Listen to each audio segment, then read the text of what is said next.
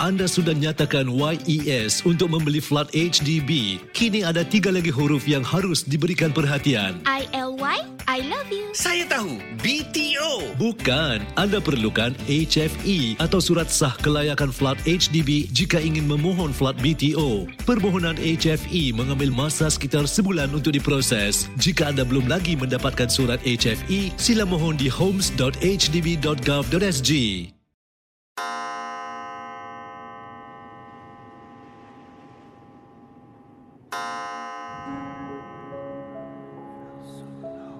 Selamat datang para pendengar Misteri Jam dua belas. Anda diundang bertemankan saya, Safwan Shah dan Adi Rahman, setiap malam Isnin hingga Jumaat, berdetik selepas dua belas tengah malam. Kisah-kisah misteri anda akan kami kongsikan. Ingat, jangan terlalu taksub atau percaya dengan apa yang dikongsikan dalam gerun malam ini. Ia sekadar hiburan sahaja. Tiada siapa yang boleh mengesahkan kebenarannya. Jangan takut.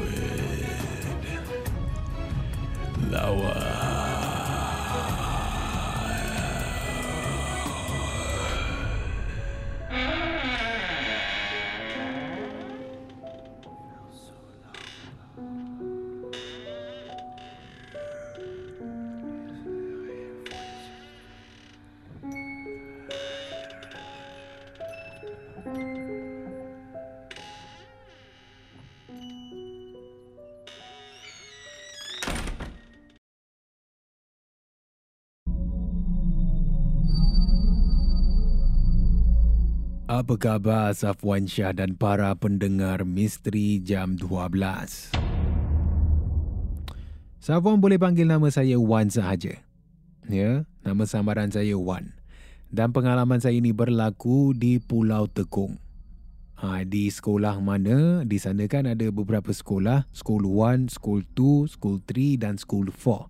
Tak perlulah saya katakan di school mana. Sebab saya pasti pulau tu memang berpuaka. Katanya Wan dalam kiriman ini, kita ni sebagai tentera, ya, ha, lagi-lagi time basic military training lah, ya. Time B M T ni memang banyak undang-undang yang kita harus patuhi. Seperti kalau nak buat sesuatu, ya, luar daripada undang-undang tersebut, kena minta izin. Minta izin daripada sarjan, daripada platoon sarjan. Ha, kalau kita ni nak pergi ke tandas lewat malam pun ada undang dia. Ha, bersama, berdua. Ha, lebih kurang lah, lebih uh, sekurang-kurangnya dua orang. Kalau tak boleh, dinasihati jangan pergi ke tandas pada waktu malam. Tapi ini ber, bukannya berlaku di tandas, namun di dalam bilik tidur kami. Ya, dalam bilik tidur ni sekurang-kurangnya kalau tak silap saya lah katanya Wan, kita ada sebanyak enam belas katil. Ha, dia double decker kan. Ha, katil bertingkat ni ada dua tingkat. Jadi ada enam belas katil, tapi tak semua katil ini diisi. Ya, diisi dengan kedat-kedat di dalam. Jadi saya ni, katil saya ni, dia betul-betul di sebelah tingkap, katil di tingkat dua. Ya, dia berdekatan dengan pintu keluar masuk lah. Ha, jadi kepada anda semua yang pernah ya melalui perkhidmatan negara, pernah menjalani perkhidmatan negara, pasti akan tahu, boleh bayangkan bagaimana tempat yang Wan ini berada. Ya, betul-betul di sebelah tingkap dan depan dia ni menghadap pintu keluar masuk. Jadi Safwan, pada malam tu lights out kami sepuluh malam. Lights out ini salah satu undang-undang juga, di mana handphone tak boleh digunakan, ya, lampu harus dipadam, dimatikan, dan semua kedat di sana kena tidur. Ha, yang kena tidur tu dia terpulang lah. Ada kadang-kadang tak boleh tidur ha, sebab di sana tak ada aircon, ha, tak ada hawa dingin, kita hanya menggunakan kipas sahaja. Ada yang senang, eh? Ada yang terus lights out sahaja, berdengkur. Tapi saya ni masa tu ada girlfriend, ha, bekas kekasih lah katanya Wan. Ada girlfriend ni yang uh, setiap malam kita akan berbual. Jadi bila masuk waktu malam lah ni, waktu rehat kami, walaupun pendek sahaja, walaupun singkat sahajalah waktu rehat kami, saya akan korbankan handphone saya ni, ya, korbankan nyawa saya juga untuk hantar message berbual bersama dengan girlfriend saya. Ya, girlfriend saya pada masa tu. Jadi katanya Wan, ya, dah lights out pukul sepuluh, lampu semua dipadam, dimatikan, eh. Lampu koridor ni untuk pengetahuan semua, kadang-kadang dihidupkan. Tak tahu kenapa pada malam itu, lampu koridor pun dimatikan. Jadi bayangkan para pendengar Misteri Jam dua belas, ya, gelap. Saya ni hanya bercahayakan dengan skrin handphone lah. Tapi saya menggunakan handphone saya ni dengan cara sembunyi. Ha, saya tak gunakan... Uh, Dia menggunakan bila saya baring di atas katil lah. Jadi saya miring. Saya miring ke...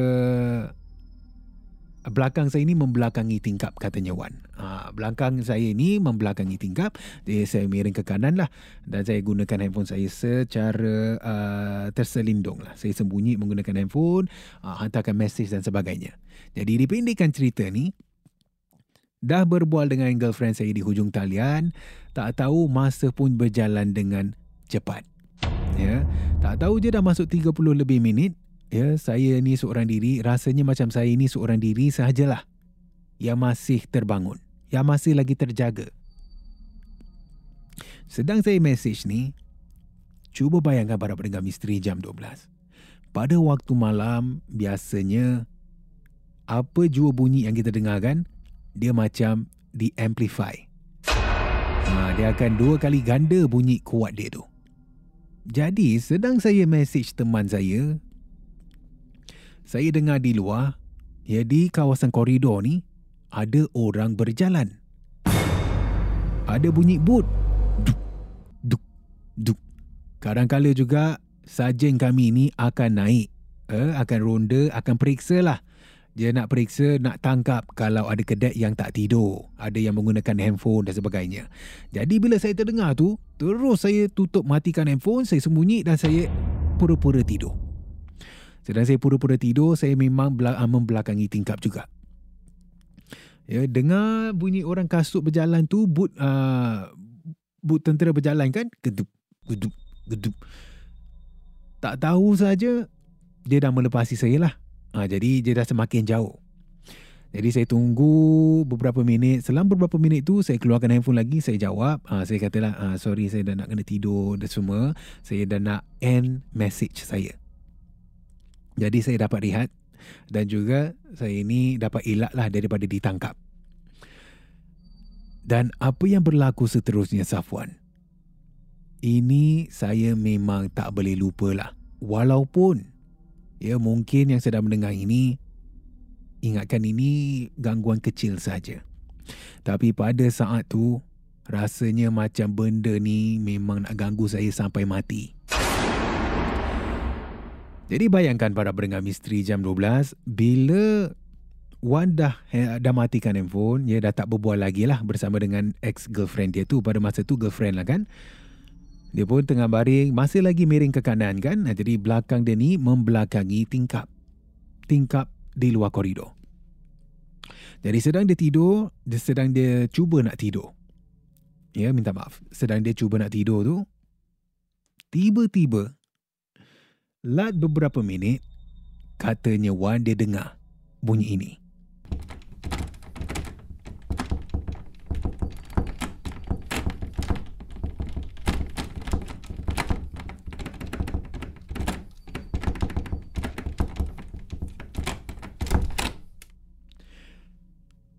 Bunyi rattling sound. Ya, bunyi rattling sound ini, ataupun dalam bahasa Melayunya lah, bunyi gemeretak. Ha. Jadi bayangkan para pendengar Misteri Jam dua belas, bila dia dengar ni, ingatkan sarjan tau. Ya, ingatkan saja, dia pun dah mula berderau. Ya, dia dah rasa takut lah. Dia ingatkan, dah kena tangkap awal tadi. Mungkin sarjan tu sengaja je jalan jauh. Lepas tu dia patah balik, nak tangkap lah. Eh, nak tangkap Wan ini yang menggunakan handphone, yang tak tidur pada waktu malam tu. Jadi masih lagi dia dengar.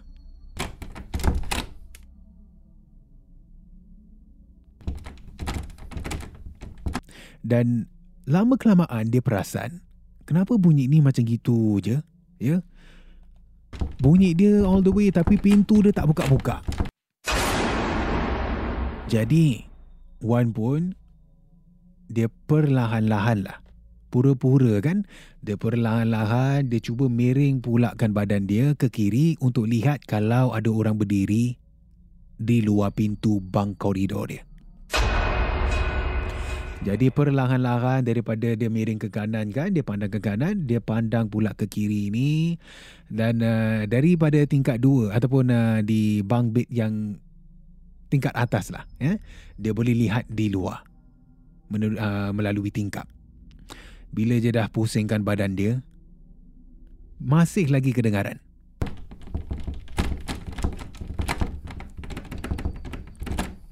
Safwan, bila saya pusing, saya cuba buka bersengkangkan mata untuk lihat di luar.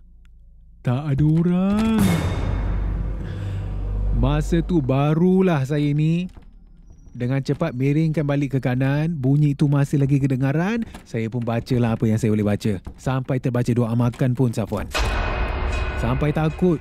Ya, betapa takutlah saya ni pada masa tu. Tapi alhamdulillah, ya, nasib baik sebabkan kepenatan, katanya Wan, akhirnya juga saya terlelap tidur. Ja, tapi dapat tahu, ya, keesokan hari, ya, bila bangun reveille kan, ha, reveille kita ni waktu untuk kita berbangun. Ha, waktu untuk kita bangun sebelum kita pergi ke makan sarapan. Jadi waktu reveille tu ada uh, badi saya ni di bawah. Kan, badi, uh, dia tidur di dua tingkat. Jadi badi saya ni di tingkat uh, pertama, di tingkat satu bunk bed tersebut. Kita pun jumpalah di dalam tandas. Saya tanya, eh kau semalam boleh tidur dah?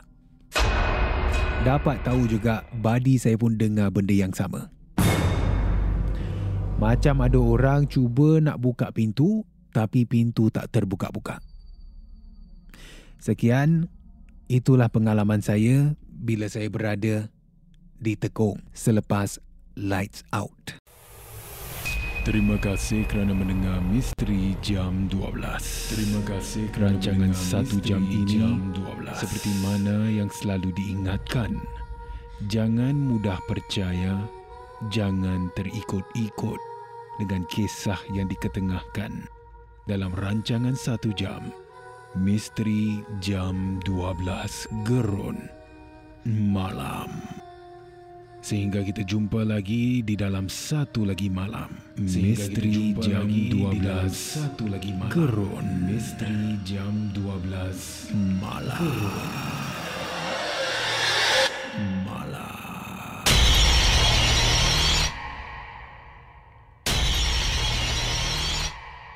Jika anda ada sebarang kisah-kisah seram, kisah-kisah misteri, boleh kongsi bersama saya Safwan Shah di WhatsApp Ria di sembilan tujuh lapan enam lapan empat enam empat, dan juga anda boleh hantarkan di Instagram Safwan Shah ataupun menerusi email rasmi kita di m j one two at media corp dot com dot s g.